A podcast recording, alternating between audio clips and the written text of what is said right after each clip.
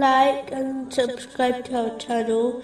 Leave your questions and feedback in the comments section. Enjoy the video.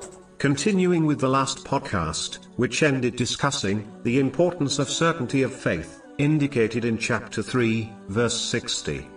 The truth is from your Lord, so do not be among the doubters.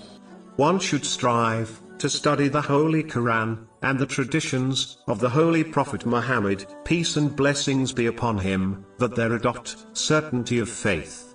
This is the level, mentioned in a narration, found in Sahih Muslim, number 99, which is called excellence. This has been discussed extensively, in other podcasts.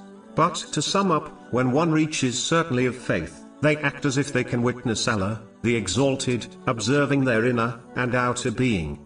The one who achieves this, will not be shaken by any difficulty, and will remain steadfast on the path, which leads to the gates of paradise. Moving on to chapter 3, verse 61.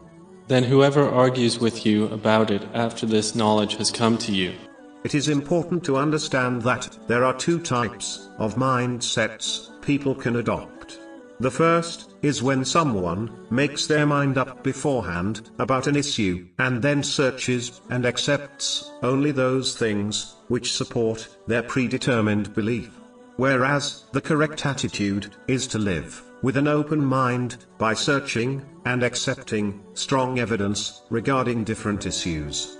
The first mentality will only cause problems from a personal right up to a national level.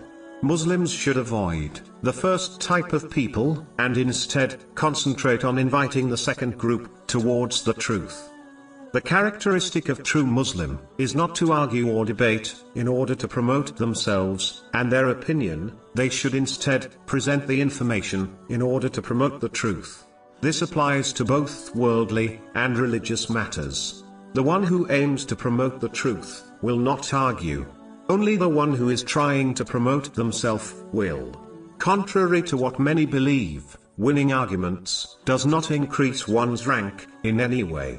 The only time one's rank, in both worlds, increases, is when one avoids arguing, and instead presents the truth, or accepts it, when it is presented to them.